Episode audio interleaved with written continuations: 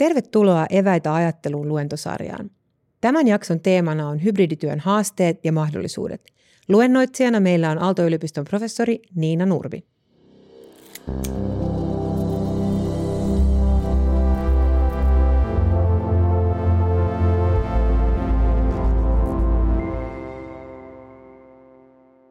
Mä oon tosiaan Niina Nurmi ja mä toimin apulaisprofessorina tuotantotalouden laitoksella täällä Aalto-yliopistossa. Ja tänään meidän aiheena on hybridityö ja erityisesti hybridityön mahdollisuudet ja haasteet.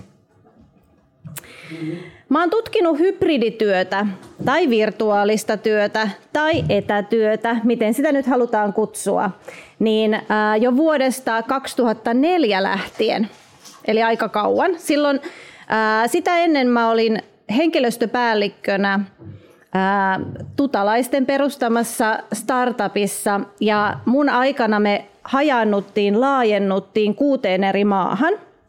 Ja se oli aika nopea se meidän kasvu ja mä olin ainoa henkilöstöpuolen ihminen siinä yrityksessä ja mun tehtävänä oli huolehtia siitä, että ihmisillä säilyy jonkunlainen side siihen meidän pääkonttoritoimintaan ja me pystytään kunnolla johtamaan ihmisiä toisissa maissa. Ja siinä kohtaa mulle tuli hyvin selkeästi nämä virtuaalisen etäältä johdetun työn haasteet omalle pöydälle.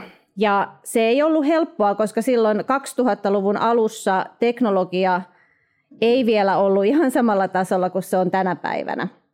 Eli meillä oli silloin tämmöiset puhelinkonferenssipömpeleet siinä meidän konferenssihuoneiden pöydillä. Ei ollut mitään videopalaverimahdollisuuksia. Eli semmoinen yhteydenpito niihin etäällä oleviin työntekijöihin oli aika hataraa puhelimen ja puhelinpalavereiden varassa. Silloin mulle alkoi muodostua semmoinen tarve ymmärtää paremmin sitä, että miten me voidaan johtaa ihmisiä, jotka on kaukana, miten me voidaan hyödyntää teknologiaa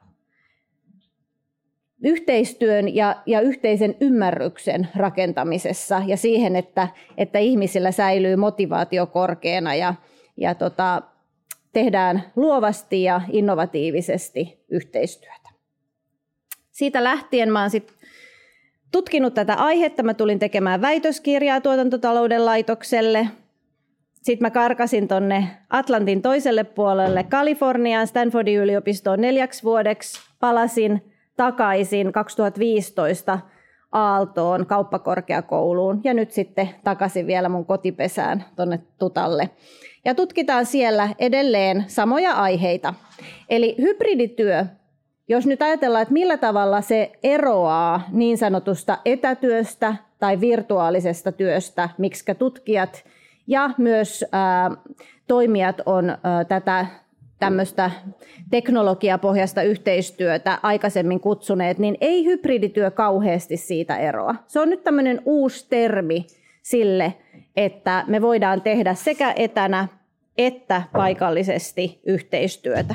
Kyllähän etätyökin on ollut aina sillä tavalla joustavaa, että ollaan sovittu työnantajan kanssa, että milloin kukakin etänä sitten on ja mitä se etätyöskentely tarkoittaa. Et nyt se on sitten enemmän ehkä, kun siitä on tullut laajempi käsite ja siitä on tullut laajempi ilmiö organisaatioissa, niin nyt meidän täytyy miettiä ihan toisella tavalla sen koko organisaation näkökulmasta, että millä tavalla me johdetaan ihmisiä, jotka työskentelee sitten eri paikoissa eri aikoina ja minkälaista tukea me heille tarjotaan, minkälaisia resursseja me tarjotaan ja miten me koordinoidaan sitä yhteistyötä ja huolehditaan siitä, että ihmiset voi hyvin sekä etänä että läsnä. Eli hybridityössä yhdistyy tämä etätyöskentely, se voi olla kotona, se voi olla kahviloissa, se voi olla missä tahansa, mutta aika usein suurimmaksi osaksi ihmiset kuitenkin sit valitsee tehdä niitä etätyöpäiviään kotona ja sitten me tehdään lähityötä. Eli se on yhdistelmä näistä 2 työnteon paikasta. Ja tässä on nyt viime vuosien aikana tuosta korona-ajan alusta asti kerätty aika paljon kaikenlaisia tilastoja ja ihmisten kokemuksia siitä, että miten he kokee näitä hybridityön eri muotojen etuja ja haittoja. Niin etätöissä korostuu erityisesti sellaiset yksilön omaan työskentelyyn ja sitä tukevat elementit. Eli ei tarvitse aamulla välttämättä lähteä tuonne sateeseen rämpimään bussipysäkeille, voi jäädä kotiin, ei tarvitse laittautua, jää ehkä enemmän sieltä iltapäivästäkin aikaa ja joustavuutta huolehtia sitten perheen ja oman elämän järjestämisestä. Ja sitten monelle se kotitoimisto tarjoaa myös ehkä enemmän rauhallista keskittymistä tukevaa työtilaa.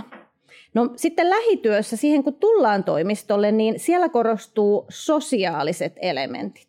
Eli on mahdollista tavata kollegoja ja esimiehiä kasvotusten. On myös mahdollista muodostaa tämmöinen vähän näkyvämpi rooli organisaation tämmöisessä poliittisessa ympäristössä. Eli jos ajatellaan vaikka, että pyrkii vaikuttamaan asioiden edistämiseen ja vaikuttamaan myös omaan urakehitykseensä siinä organisaatiossa, niin silloin semmoinen läsnäolo, fyysinen vaikuttaminen ja ihmisten kanssa oleminen niin vaikuttaa tosi paljon.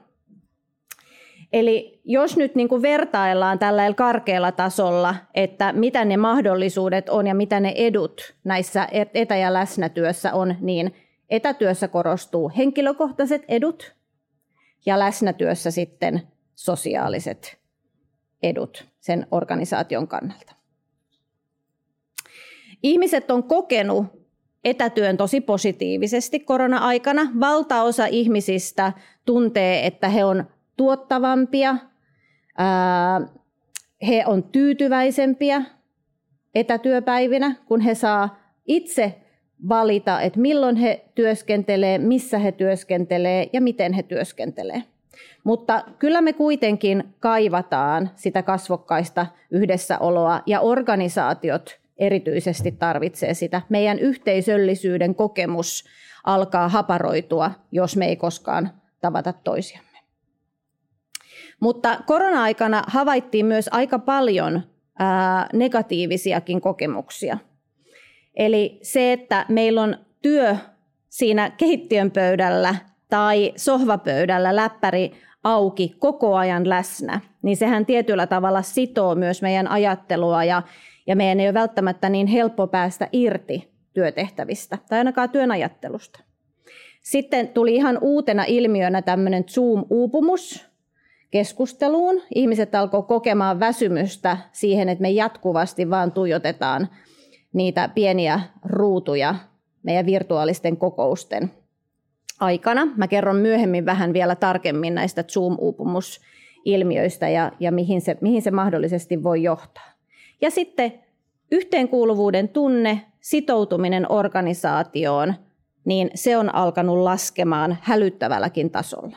Ja se on semmoinen asia, mihin kannattaa tässä nyt sitten, kun ollaan päästy läsnätyöhön ja voidaan miettiä niitä hybridityöratkaisuja, niin tämä, että kuinka me saadaan ihmiset oikeasti nyt katsomaan sitä organisaation etua ja työskentelemään yhteisen hyvän puolesta ja muodostamaan yhteisöllisyyttä, sosiaalista läsnäoloa, niin ne on niitä tärkeitä asioita tästä eteenpäin.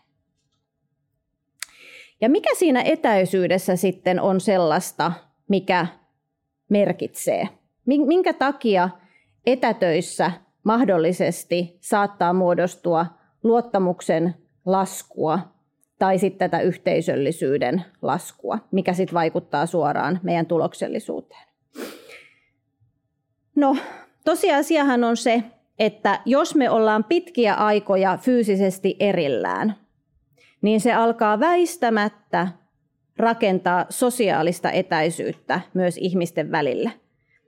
Tämähän on kautta aikojen tiedetty esimerkiksi seurustelusuhteissa, että etäsuhteet ei välttämättä ole niitä kaikkein helpoimpia. No ihan samalla tavalla työpaikalla on ihmissuhteita, vaikkei ne ole romanttisia suhteita, mutta ne on joka tapauksessa ihmissuhteita, jotka on läheisempiä tai etäisempiä. Niin mitä enemmän meillä on sitä fyysistä etäisyyttä ja mitä kauemmin se fyysinen etäisyys kestää, niin myös se ihmissuhteen läheisyys alkaa etääntyä.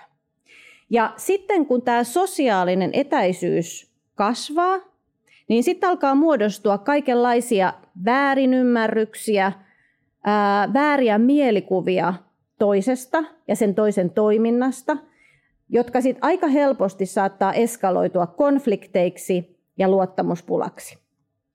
Ja sitten kun luottamus alkaa kärsimään, niin se heijastuu suoraan ihmisten haluun sitoutua siihen yhteistyöhön. Jos sä et oikein luota kollegaan tai sun tiimiin tai sun esihenkilöön, niin miksi sä haluaisit panostaa siihen teidän työskentelyyn yhtään sen enempää kuin on pakko? Eli luottamuksenkin vaalimiseksi niin semmoinen yhteisymmärrys ja niin kuin läsnäolon tuntu ja yhteen tuleminen on hirveän tärkeää. No, nyt kun me mennään tästä siihen hybridityömaailmaan ehkä vielä niin kuin intensiivisemmin, niin on kuitenkin helpottava tieto ymmärtää, että vaikka hybridityössä on paljon haasteita, niin se on kuitenkin mahdollista oppia tekemään hyvin, koska hybridityö ja sen tekeminen on itse asiassa taito. Se taito sisältää erilaisia osa-alueita, joita me ollaan tutkittu tässä sen viimeiset noin 20 vuotta ja joista meillä on paljon sellaista näyttöä, että mihin me voidaan nojata ja josta me voidaan oppia aikaisemman tutkimustiedon perusteella. Ja näitä osa-alueita tämän hybridityön taidoissa on teknologiset ja viestintätaidot, ihmissuhdetaidot, itsensä johtamisen taidot ja virtuaalisen johtamisen taidot. Ja puhutaan ensin tästä teknologisesta ja viestintätaidoista. Koronavuosina niin me opittiin käyttämään virtuaalista kokousteknologiaa aika sujuvasti, eiks vaan? Se ei ole enää niin suuri kynnys avata sitä Teamsia tai Zoomia, vaan että se on meille aika arkipäivä. Me tiedetään, miten me navigoidaan siellä kokousympäristön niiden erilaisten ominaisuuksien viidakossa. Ja nyt sitten meillä on uusi teknologinen opeteltava asia tämä, että millä tavalla me organisoidaan hybridikokouksia siihen, että osa porukasta on paikan päällä ja osa porukasta sitten siellä Teamsissa tai Zoomissa, mutta jollain tavalla kuitenkin virtuaalisesti läsnä siinä fyysisessä kokoushuoneessa. Se, mikä on asia, mihin kannattaa kiinnittää huomiota, on se, että ihmisillä on aika epätasa-arvoinen asema, jos ne on siellä etänä tai jos ne on läsnä saman tai tämän kokouspöydän ympärillä, koska on ihan tosi inhimillistä, että meidän huomio kiinnittyy enemmän niihin läsnä oleviin ihmisiin kuin niihin, jotka on siellä esimerkiksi valkotaululla tai siellä kokoushuoneen seinällä Zoomissa tai Teamsissa. Eli ne ihmiset, jotka on kokouspöydän ympärillä, saa huomattavasti enemmän puhetilaa, heidän ääni on painokkaampi, heidän mielipiteensä tulee paremmin esiin, heidän keskustelun avaukset saa enemmän huomioarvoa. Jos meillä on tosi intensiivinen keskustelu siinä sen kokouspöydän ympärille, me ei välttämättä edes huomata, jos joku on nostanut käden siellä Zoomissa tai Teamsissa. Niin sitten on hyvä muistaa, että ensinnäkin tiedostaa tämän haasteen, että antaisi tilaa myös niille virtuaalisesti osallistuville jäsenille. Ja siihen helpottaa se, että jos kaikki sen kokouksen osallistujat kirjautuisi siihen samaan virtuaaliseen työtilaan. Tietysti tässä on niin kuin rajoitteita se, että jos meillä on tämmöinen 40 hengen porukka tässä läsnä, niin sille ei ole paljon lisäarvoa, että me kaikki lokkaudutaan siihen tilaan. Mutta jos meillä on semmoinen inhimillinen määrä, esimerkiksi 10 henkeä siinä koko kokouksessa, niin se, että me kaikki mennään sinne samaan virtuaaliseen kokoustilaan ja pistetään kamerat päälle, niin siihenhän aukeaa kivasti semmoinen näkymä, jossa kaikki on tasavertaisesti siinä Zoomissa vaikka, ja sitten me ihan automaattisesti tullaan helpommin katsoneeksi siitä virtuaalisesta työtilasta, että jos jollain on jotain sanottavaa, myös niillä etäosallistujilla. Ja sillä tavalla me pystytään myös paljon helpommin varmistamaan se, että jokainen on ymmärtänyt asiat samalla tavalla. Me nähdään pikkasen edes niiden etäosallistujien ilmeistä ja eleistä se, että onko ne meidän kanssa niin kuin samalla kartalla. Tämmöinen Zoom-ikkuna, missä meillä on paljon mustia ruutuja edessämme ja siellä ei edes pidetä kameroita auki, niin alkoi muodostua normiksi korona-aikana. Organisaatioissa on hirveän erilaiset yhteiset, ehkä lausumattomatkin tavat toimia näiden kameroiden kanssa. Joissain organisaatioissa aina kamerat on päällä, joissain ne on aina pois. Ja tässä kuvassa, joka siis näyttää paljon mustia ruutuja, siellä on vaan kahden puhujan kuvat esillä, niin tämä oli ihan tämmöinen meidän arkipäiväinen tilanne maisteriopetuksessa Aalto-yliopistossa korona-aikaan. Mä otin tästä screenshotin ihan huvinpäiten, että tältä se nyt sitten nykyään näyttää. Ja no, miltä tuntuu olla pitämässä puhetta tai esittämässä omia ajatuksiaan tällaisessa tilanteessa, missä sä näet vaan niitä mustia ruutuja ja ihmisten nimiä siellä. Mulle itselleni ainakin alkoi tulee semmoinen olo, että tässä kun mä nyt juttelen, niin kuunteleeko mua siellä kukaan? Versus nyt kun mä oon tässä ja mä näen, kun te katsotte mua ja te välillä nyökkäilette ja hymyilette, niin mä tiedän, että okei, mä pystyn jatkuvasti lukemaan sitä, että ollaanko me samalla kartalla näistä asioista. Onko tämä teille merkityksellistä, mitä mä puhun? Mutta silloin, jos mä en näe ketään, mä en edes tiedä, että onko siellä ketään tai kiinnostaako tämä asia ketään. Onko joku vaan logannut sisään sinne vaan sen takia, että niiden pitää olla läsnä olevia vai kuunteleeko ne ollenkaan? Ja sitten kun alkaa tämmöiset kysymykset nousee mielessä, niin sitten alkaa myös oma semmoinen merkityksellisyyden kokemus rapautua vähän siitä, että no, mitä järkeä siinä on, että mä ylipäätään täällä nyt käytän aikaani tähän puhumiseen? Miksi mäkään oon täällä? Ja sitten kun tämmöinen merkityksellisyyden kokemus alkaa rapautumaan, niin se saattaa aika helposti alkaa sitten levittäytymään siihen koko sun työnteon kokemukseen. Että ei ole enää ihan niin selvää, että mikä tässä mun työssä on tärkeää, kuka tästä mun työstä hyötyy, mikä mun työn tarkoitus ylipäätään on. On vaikea ehkä priorisoidakin omia tehtäviä, kun ei tiedä, että mikä nyt on oleellista ja mitä multa nyt oikeastaan tarvitaan. Ja sitten kun työn merkityksellisyys on epäselvää, niin se heijastuu myös ihmisten sitoutumiseen aika voimakkaasti. Sä et tiedä, että onko se sun input, mitä sä annat siihen organisaatioon, niin kuka siitä hyötyy ja mikä siinä on tärkeää, niin myös tietenkin niin kun sun halu panostaa ja tehdä vähän ekstraa tai yrittää suoriutua mahdollisimman hyvin tai ideoida vielä parempia ideoita ja ratkaisuja, niin se alkaa tuntua merkityksettömältä. Ei siihen halua välttämättä sit enää niin paljon panostaa.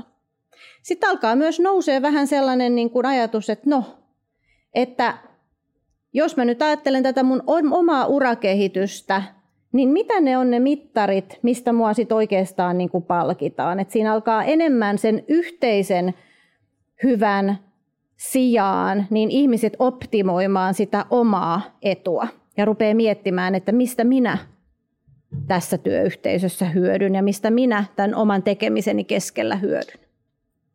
Ja tässä oli joku aikaa sitten Hesarissa Mikko Kuituselta, Vinsitin entiseltä toimitusjohtajalta, nykyiseltä hallituksen puheenjohtajalta, niin hyvä kirjoitus siitä, että he tutkivat oman organisaationsa sisällä ihmisten halukkuutta tehdä tällaisia niin kuin ekstra palvelusta omille työkavereilleen tai sen organisaation hyväksi korona-aikana, niin ne huomasi, että semmoinen aktiivisuus alkoi vähenemään ihan hälyttävällä tavalla. Et ihmiset alkoi fokusoimaan paljon enemmän siihen omiin etuihin ja omien tehtävien tekemiseen ja omaan ajankäyttöön. Ja unohti ehkä sen, että millä tavalla me saataisiin ylläpidettyä tätä koko organisaation hyvinvointia. No me tehtiin tästä aiheesta tutkimus Hankkenin ja amerikkalaisten kollegojen kanssa. Me alettiin keräämään heti siinä koronan alkuvaiheessa päiväkirjamerkintöjä 12 tiimin jäseniltä. Ja nämä tiimit oli sellaisia, jotka oli aikaisemmin toiminut pelkästään fyysisesti samassa toimistossa. Ja nyt sitten, kun korona iski, niin maaliskuussa 2020 he joutuivat yhdessä päivässä, niin kuin me kaikki muutkin tietotyöntekijät, niin siirtymään sinne johonkin etätoimistoihin ja opettelemaan virtuaalisen työn tekemisen. Me haluttiin kuulla heidän kokemuksiaan siitä, että miten he alkoivat ratkaisemaan näitä ja miltä se etätyöhön siirtyminen tuntui ja miten se alkoi sitten siinä kevään aikana ja ensimmäisen syksyn aikana sitten sujumaan. Me seurattiin heitä 6 kuukautta ja saatiin heiltä yli 400 päiväkirjakirjoitusta. Ja kun me analysoitiin näitä päiväkirjakokemuksia, niin me havaittiin, että siellä oli suuria eroja tiimien hyvinvoinnin ylläpitämisessä ja sit yksilöiden hyvinvoinnin ylläpitämisessä. Meillä oli kaikilla aika suuri tekeminen siinä, että me saatiin jotenkin pidettyä itsemme kasassa ja se oma työteho jollain tolillaan, kun elämä piti uudistaa ihan kertakaikkisesti. Ja sitten sama juttu myös tiimit, että millä tavalla me saatiin pidettyä se tiimi kasassa ja jokaisella semmoinen jonkunlainen yhteinen ymmärrys siitä, että mitä me ollaan niinku tekemässä ja mitä kukakin tekee ja miten me koordinoidaan tätä yhteistyötä ja millä tavalla me ylläpidetään hyvää fiilistä siinä tiimissä. Ja me vertailtiin näitä 12 tiimiä ja niiden jäseniä keskenään ja me havaittiin, että siellä oli iso joukko ihmisiä, jotka Mikko Kuitusen kertomusten tai tämän kuvailun tapaan niin alkoi keskittyä hyvin voimakkaasti vaan siihen niin kuin oman hyvinvoinnin ylläpitämiseen ja sitä, että minä pysyn jotenkin nyt kasassa tässä ja mulla pysyy tämä mun oma homma ja oma elämä hallinnassa. He ei niinkään hakeneet tukea sieltä tiimikavereilta, vaan haki sitä ehkä omilta puolisoilta ja ystäviltä ja alkoi fokusoimaan enemmän siihen perheen kasassa pitämiseen. Joten siinä tapauksessa niin he vähän niin kuin teki sitä sen tiimin hyvinvoinnin kustannuksella ja käänsi sille omalle tiimilleen selkää, otti askeleen etäälle sen oman tiimin fokuksesta. No sitten meillä oli myös sellaisia tiimejä, jossa nämä tiimin jäsenet rupes panostamaan tosi voimakkaasti sen tiimin ylläpitämiseksi ja puolustamaan sitä, että se tiimi varmasti pärjää ja heidän työpaikkansa sen tiimin jäseninä säilyy ja se tiimi pysyy tuottavana ja hyvinvoivana. Ja he teki paljon ekstraa siihen, että he kehitti kaikenlaisia yhteisiä toimintatapoja, että millä tavalla he pystyivät sitten edistämään toistensa hyvinvointia. Ja aika monet näistä tiimin ehdoilla toimivista jäsenistä niin alkoi osoittamaan burnout-riskiä, burnoutin merkkejä tämän meidän seurantajakson aikana, koska he panostivat niin paljon muihin ja ehkä käänsivät sit selkäänsä itselleen, tekivät sen oman hyvinvointinsa kustannuksella. Parhaiten voivat sellaiset tiimit, joissa käytettiin tätä lentoemäntien hyvää keinoa, että laitetaan happinaamari ensin omalle naamalle ja sitten autetaan toista. Eli huolehditaan molemmista, ensin omasta jaksamisesta ja sitten mahdollisimman paljon myös kavereiden jaksamisesta. Ja nähtiimme tässä joukossakin muutamia semmoisia tiimejä, jotka ei kerta kaikkiaan kyenneet ratkaisemaan sitä etätyön haastetta ja eikä löytäneet yhteistä tapaa toimia ja hajosivat kokonaan. Se, mikä selittää näitä eroja näiden eri tiimien välillä, niin on se, että kuinka riippuvaisia nämä tiimin jäsenet oli toisistaan. Pystykö ne tekemään sitä omaa työtään ilman, että he pitivät tiivistä yhteistyötä keskenään?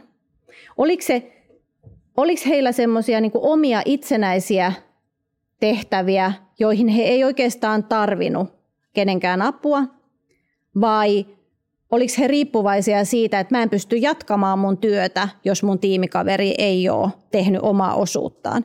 Jos riippuvuus on tosi suurta, niin silloin meidän tulee automaattisesti oltua yhteydessä toisiimme. Automaattisesti. Meidän ei tarvitse miettiä sitä, että pitäisikö nyt jakaa jotain tietoa. Mun on pakko jakaa, jotta mä pystyn tekemään omaa työtäni. Mutta vaara piileekin siinä, että jos tiimin jäsenten riippuvuus toisistaan on aika matala.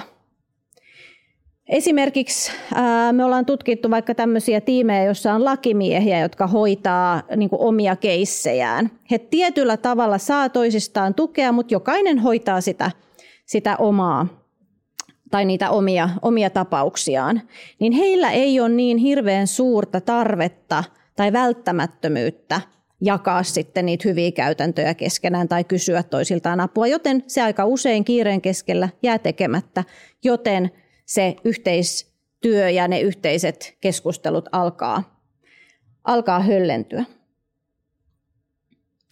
No toinen taito, jos palataan tähän aiheeseen, että hybridityö on taito, niin toinen keskeinen osa-alue on ihmissuhdetaidot. Sosiaalisten suhteiden rakentaminen, kuinka luottamusta ylläpidetään.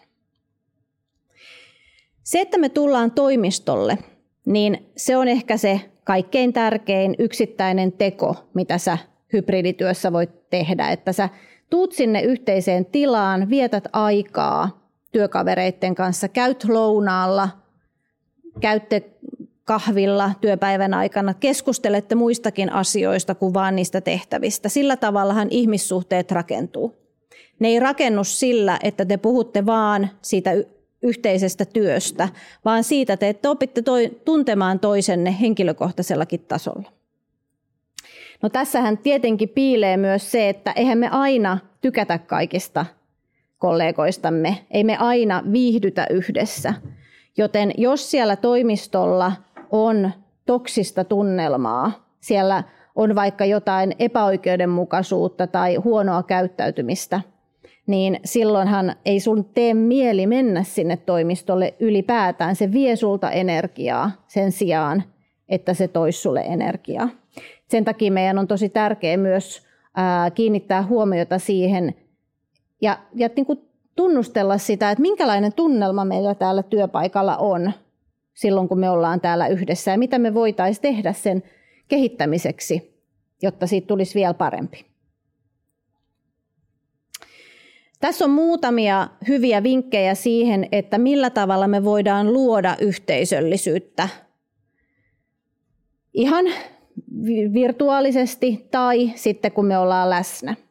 Niin ensimmäinen asia on inklusiivisuus, että me edes muistetaan, että ketä meidän tiimiin kuuluu, ja me muistetaan olla yhteydessä näihin ihmisiin, koska hirveän helpostihan se käy, että jos et sä näe jotain ihmistä pitkään aikaan, niin myös sun mielikuva hänestä alkaa hiipumaan, ja tämä on esihenkilöille tosi tärkeä asia, että he muistaa olla yhteydessä kaikkiin omiin tiimin jäseniinsä, riippumatta siitä, että kuinka paljon he käy läsnä töissä. Sitten tietysti tähän tulee myös niin kuin erottelevana tekijänä se, että kuinka hyvä suhde sulla on jokaisen sun tiimin jäsenen kanssa, koska tietysti niille, kenen kanssa olet läheinen, niin sun tulee soitettua useammin ja mieluummin kuin niiden kanssa, jonka kanssa et välttämättä löydä sitä yhteistä säveltä yhtä helposti. Mutta sun täytyy silti rakentaa sitä siltaa heidän kanssaan ja yrittää kehittää sitä ihmissuhdetta niin, että jokaiselle tulee semmoinen olo, että he on tärkeitä heidän kontribuutionsa teidän yhteiseen tekemiseen on tärkeää. Inklusiivisuus rakentaa teille psykologista turvallisuutta. Myös se semmoinen tunnelma, että meitä ei ketään tuomita siitä, että jos tekee joskus jonkun pienen virheen tai esittää jonkun ei nyt niin hirveän hyvän idean tai jonkun kysymyksen, vaan että kaikki niin kuin tämmöinen epätietoisuus ja inhimillisyys on hyväksyttävää meidän työyhteisössä. On myös tärkeää kiinnittää huomiota siihen, että millä tavalla sä kohtelet toisia ihmisiä virtuaalisessa viestinnässä. Se, että sä oot kohtelias sun viestinnässä, et töksäyttele sinne, saati käytä turhaa mitään caps-lokkeja ja annat semmoista mielikuvaa, ystävällistä viestintätyyliä sun ympäristössä. Ja muistat vastata ajoissa. Koska se, että sä pidät ihmisiä odottamassa vastausta, niin alkaa antaa semmoista mielikuvaa, että onko mä tärkeä tai niin kuin kysyykö mä jotain turhaa tai tyhmää tai enkö mä oo jotenkin niin kuin merkityksellinen jäsen nyt tässä tiimissä, kun mulle ei vastata. Niin se vastausfrekvenssi ja vastausnopeus on itse asiassa aika helppo signaali siitä, että välität ja pidät toista tärkeänä. Ja näillä asioilla me pystytään rakentamaan sitä paljon kaivattua luottamusta, joka nyt mietityttää aika monia hybridityön johtajia. Et meillä on yhteisöllisyys ja luottamuksen kokemus. Ainakin tuntuu siltä, että se voi olla vaarassa nyt virtuaalisessa työskentelyssä ja vielä ehkä tässä hybridityössäkin, niin miten me saadaan sitä rakennettua? Me kerättiin jo kauan ennen koronavuosia tämmöinen kyselyaineisto 500 plus tietotyöntekijältä, jotka teki etätyötä pääsääntöisesti.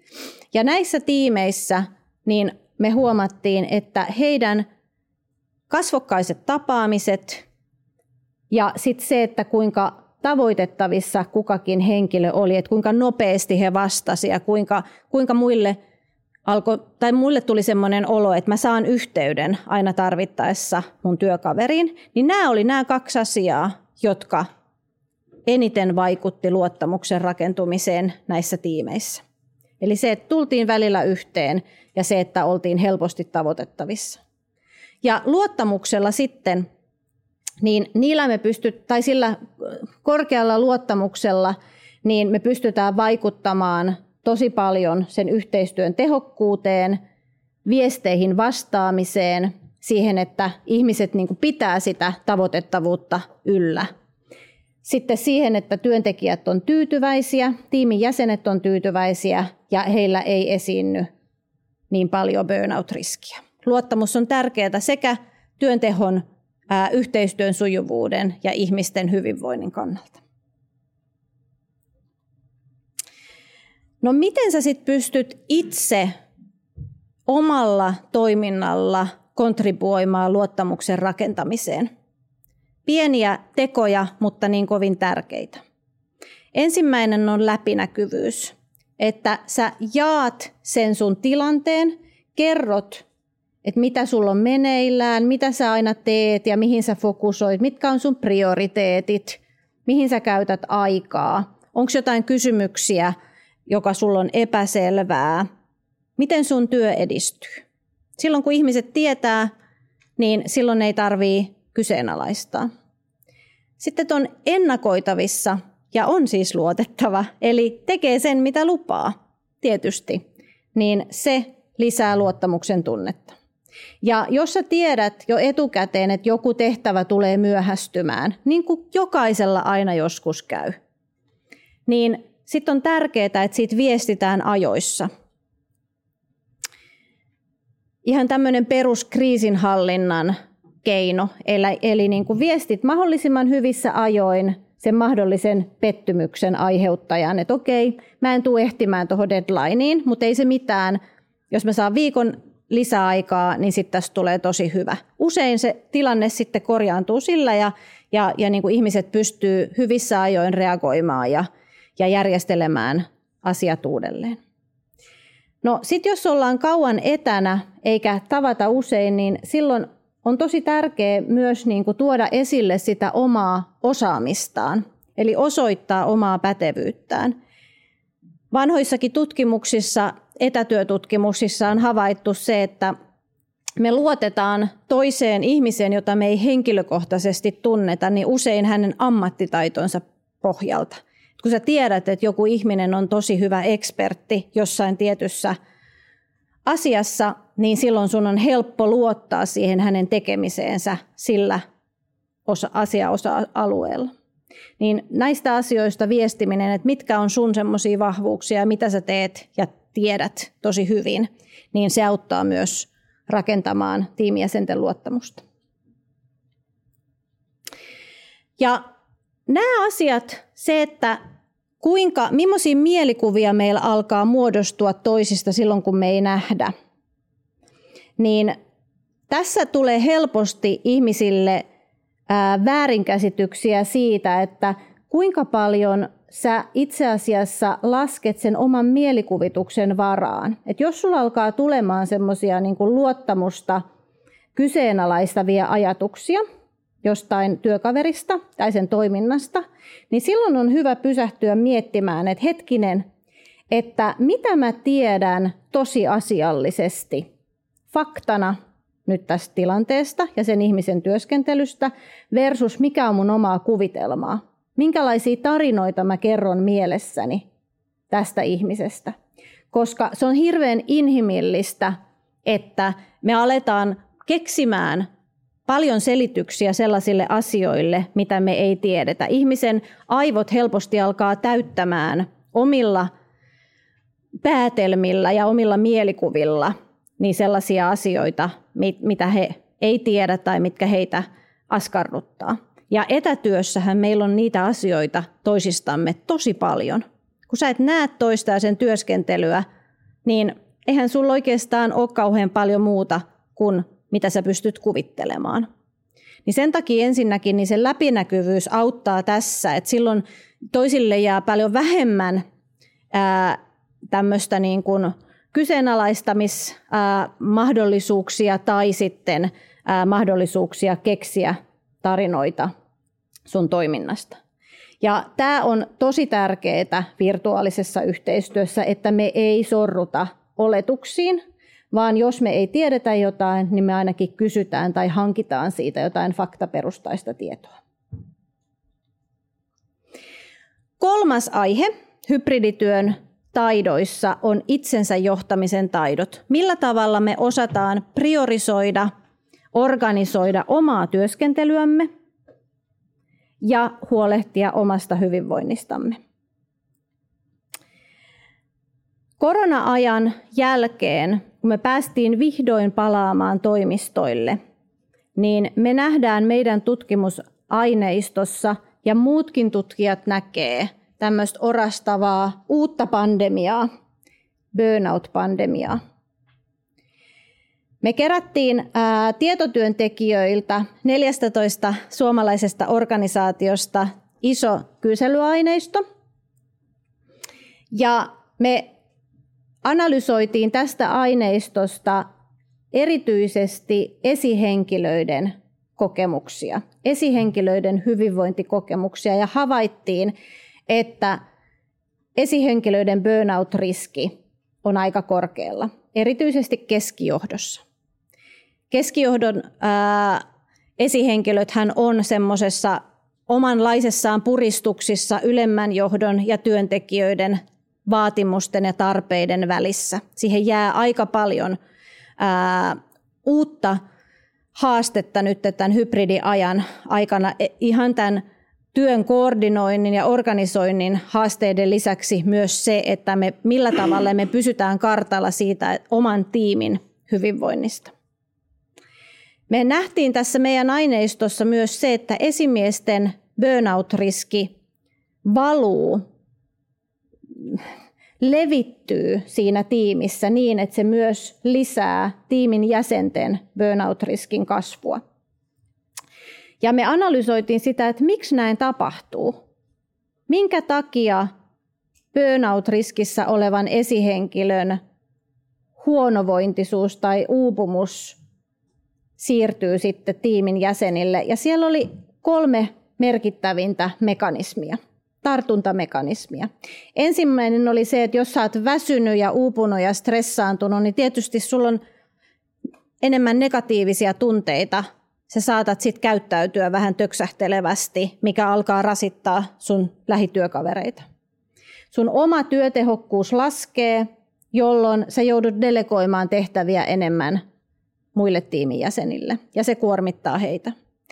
Ja sitten tämä itsekkyys, mistä puhuttiin Mikko Kuitusen ja tämän meidän toisen tutkimuksen tuloksissa, niin se tosiaan alkaa lisääntymään, ja se, että jos mä en auta muita, niin no, se on semmoinen niin kuin negatiivinen kehä, että sitten nekään ei halua auttaa mua, mutta sitten meidän yhteisön hyvinvointi alkaa heikkenemään. No miten me voitaisiin organisaatioissa nyt sitten ehkäistä tällaista tämän burnout-pandemian leviämistä? Meidän aineiston pohjalta niin kaikkein tärkein teko, mitä burnout-riskissä oleva esihenkilö voi tehdä, niin on katsoa peiliin. Eli lisätä sitä omaa reflektiivisyyttä omasta tilanteestaan. Alkaa tutkia sitä, että hetkinen, että onko mulla nyt ihan hyvä olo? Mikä mun tilanne oikein on? Mikä mua kuormittaa? Miten mä voisin jollain tavalla vähän parantaa tätä omaa tilannettani? Sitten toinen aihe on tämä, että millä tavalla me osataan käyttää teknologiaa niin, että se ei kuormita meitä liikaa. Korona-aikana tai ennen korona-aikaa, niin mä neuvoin aina ihmisiä käyttämään kameroita paljon. Et aina kun sä oot virtuaalisessa kokouksessa, laita kamera päälle, koska sillä tavalla te pystytte ymmärtämään toisianne paremmin, sitouttaa muita osallistujia ja ehkäistä kaikkien multitaskausta, koska multitaskaus on aivojen kannalta hirvittävän kuormittavaa.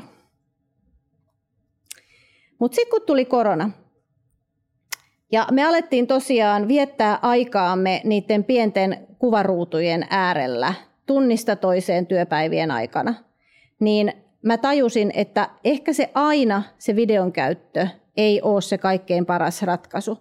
Koska se, että sä jatkuvasti katsot muiden ihmisten pieniä kuvia siellä ruudulla, niin se itse asiassa se on sama kuin se multitaskaus. Sun aivot joutuu siinä vaihtamaan tehtävän välillä, vaihtamaan niin kuin fokusta jatkuvasti, ja se on tosi kuormittavaa. Se alkaa lisäämään meidän tämmöistä Zoom-uupumuksen kokemusta.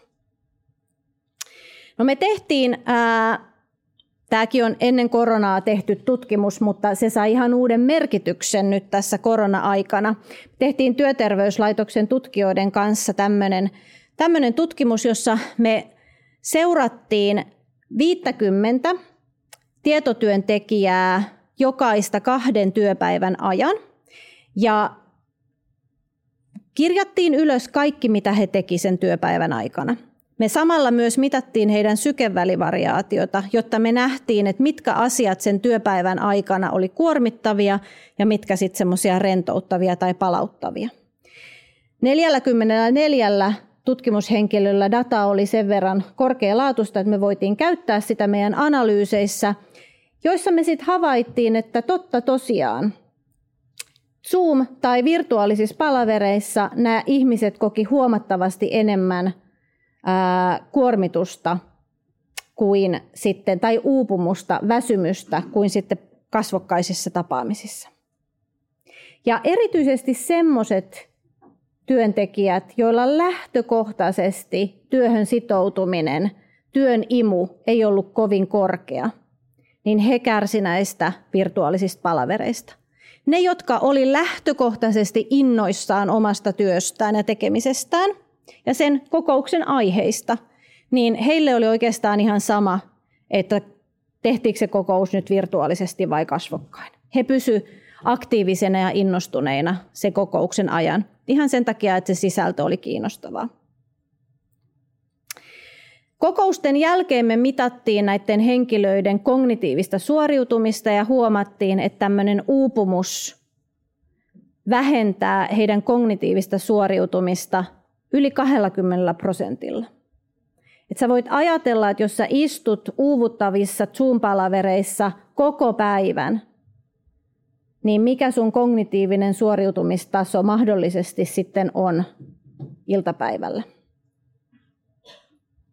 Ei ehkä kannata jättää sellaisia kaikkein tärkeimpiä keskittymistä vaativia tehtäviä iltapäivään, jos koko muu päivä on ollut täynnä Zoom-palavereja. Zoom-uupumus alkaa lisääntymään kokouksen edetessä noin 30 minuutin kohdalla. 40 minuutin kohdalla se on jo aika massiivista. Eli sen takia on aika tärkeää, että me rajoitetaan niiden kokousten pituutta. Zoom-uupumus muodostuu sen takia, että meidän aivot joutuu työskentelemään paljon enemmän siinä, kun me katsotaan sitä ruutua ja niitä pieniä kuvia, mitä siinä ruudulla on. Ja jos me ei nähdä niitä kuvia, niin meidän aivot joutuu työskentelemään vielä enemmän, kun meidän pitää pinnistellä, että me saadaan selvää, mitä kukakin on sanomassa. Ja täyttämään niitä aukkoja, mitä me ei kuulla. Nyt sitten taas niillä omilla kuvitelmillamme. No miten me voidaan helpottaa Zoom-uupumusta?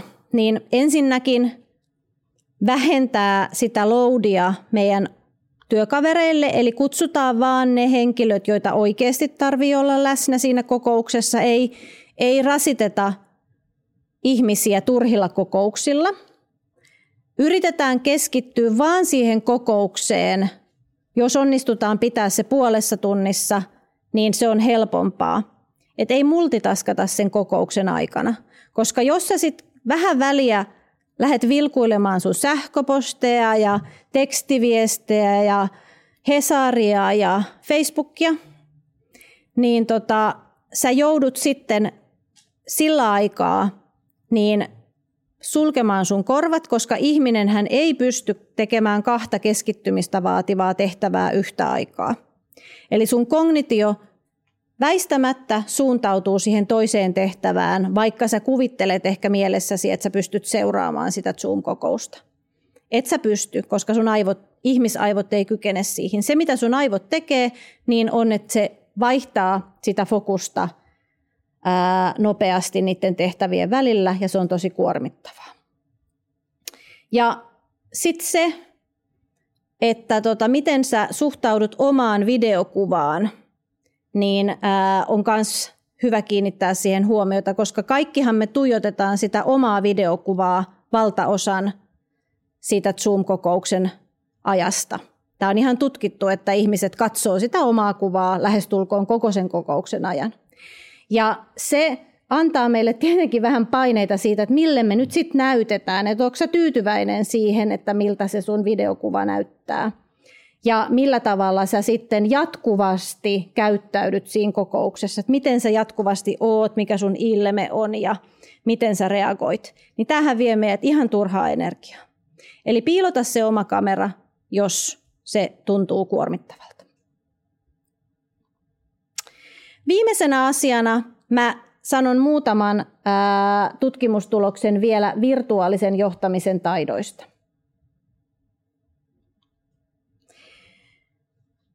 Kun on vertailtu virtuaalisten tiimien ja läsnätiimien onnistumista, niin on havaittu, että virtuaaliset tiimit, lähes puolet niistä epäonnistuu. Ja syy on näissä edellä mainituissa seikoissa, eli siinä, että me ei saada luotua sitä yhteistä ymmärrystä, luottamusta, sosiaalisia suhteita niiden tiimin jäsenten välillä niin, että se sitoutuminen tiimiin, halu ponnistella yhteisen tehtävän suorittamiseksi pysyisi korkealla. Jos sä haluat olla tehokas tiiminvetäjä, niin silloin kannattaa olla paikalla, koska kun sä oot läsnä, niin sä pystyt paljon paremmin vaikuttamaan asioihin. Meidän vanha tutkimus 2009-luvulta kertoo, että etäjohtajat niin häviää usein näissä tällaisissa valtataisteluissa siinä, että jos ihmisillä on monta projektia ja he valitsevat siitä, että mihin he priorisoivat ajankäyttöään, niin se lähijohtaja voittaa aina. Suorituksen johtamisessa on tosi tärkeää ylläpitää ihmisten yhteistä ymmärrystä tavoitteista ja tehtävistä, mikä on kenenkin vastuualueella, mikä on kenenkin rooli, mitä kukakin osaa. Sitten on tärkeää miettiä siihen, että mihin te käytätte teknologiaa.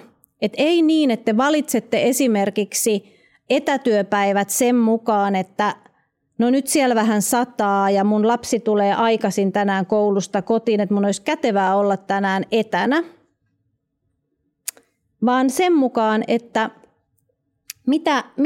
mihin sua tarvitaan, että mikä on tänään tärkeää sen teidän yhteistyön kannalta. Okei, tässä sä joudut tekemään valintaa sen työn ja elämän priorisoinnissa, mutta jos sen ihan sen tiimin näkökulmasta katsotaan asiaa, niin käytetään teknologiaa ja etätyöpäiviä tehtävien mukaisesti. Et silloin, jos sulla on tehtäviä, mihin sä pystyt keskittymään itsenäisesti, sä et tarvii muiden apua, sä et tarvii viestintää. Tai sulla on joka tapauksessa kaikki kokoukset, etäkokouksia sinä päivänä, niin silloinhan se on ihan ok olla etänä. Mutta mitkä kokoukset on sitten järkevintä tehdä etänä ja milloin teidän pitää olla saman pöydän ympärillä, niin se on sellainen asia, mitä teidän pitää sen tehtävän tarpeen näkökulmasta miettiä. Ja ihmisten johtaminen ymmärtää sitä, että mistä kukakin motivoituu, mitkä on jokaiselle tiimin jäsenelle tärkeitä asioita ja antaa tukea niissä asioissa. Tämän motivaation kannalta niin esihenkilöiden on tärkeää muistaa, että kun ihmisillä psykologiset perustarpeet tyydyttyy, niin he usein on silloin motivoituneempia ja erityisesti heidän sisäinen kiinnostus sen yhteisen hyvän puolesta työskentelemiseksi niin kasvaa. Ja näitä psykologisia perustarpeita, mihin meidän täytyy työyhteisössä antaa tukea, niin on se, että jokaiselle tulee sellainen olo, että he on merkityksellisiä, he on tärkeitä sen työyhteisön jäseninä ja heidän osaamisensa on arvostettavaa. Te näette toistenne työpanoksen ja osaamisen. Meille tulee nähdyksi ja kuulluksi tulemisen kokemus. Sitten se, että meillä on riittävästi autonomiaa itse määritellä niitä oman työn parhaita tapoja, että millä tavalla mä nyt saan tämän oman asiantuntemusalueeni parhaiten hoidettua. Ja sitten, että meillä on sitä yhteenkuulumisen ja yhteisöllisyyden tunnetta. Me voidaan liittyä siihen yhteisöön merkityksellisenä jäsenenä. Näillä kolmella asialla me pystytään huolehtimaan siitä, että ihmisten motivaatio pysyy korkeana. Ja viimeisenä asiana mä haluaisin tarjota teille vielä tämmöisen tehtävälistan siihen, että nyt kun te alatte mahdollisesti vahvistamaan sitä yhteisöllisyyden kehittämistä omissa organisaatioissanne, niin sehän itse asiassa tarkoittaa ihan niin kuin uudelleen käynnistymistä. Teidän ihmissuhteet on mahdollisesti muuttunut korona-aikana, niitä pitää uudelleen käynnistellä. Teidän tehtävät on muuttunut, on tullut uusia henkilöitä tiimiin. Toimintatavat on ehkä muuttunut. Niin näitä kaikkia täytyy uudelleen niin kuin miettiä, että mitkä on ollut semmoisia hyviä käytäntöjä korona-aikana, mitä te haluatte jatkossakin ylläpitää. Jotain uusia tapoja, mitä teillä on tullut teidän arkipäivään. Ja mitkä on sitten sellaisia juttuja, mitä te ette enää halua jatkaa. Ja minkälaisella tolalla teidän tiimikulttuuri ja organisaatiokulttuuri on tällä hetkellä? Onko siellä luottamusta? Mitä sille voisi tehdä? Onko siellä yhteisöllisyyden kokemusta ja psykologista turvallisuutta? Mitä niille voisi tehdä, että ne nousisi vähän korkeammalle tasolle. Ja mitä kukakin nyt tässä nykyelämän tilanteessa niin kaipaa siltä työyhteisöltä? Minkälaista tukea tarvitaan? Toisiin pitää tutustua ehkä vähän uudestaan, jotta me pystytään niin kuin tunnistamaan niitä heidän psykologisia ja ihan kognitiivisiakin tarpeita, mitä siihen työhön ja sen parhaaseen suorittamiseen liittyy. Tässä oli mun eväitä hybridityön johtamiselle tästä eteenpäin. Kiitos.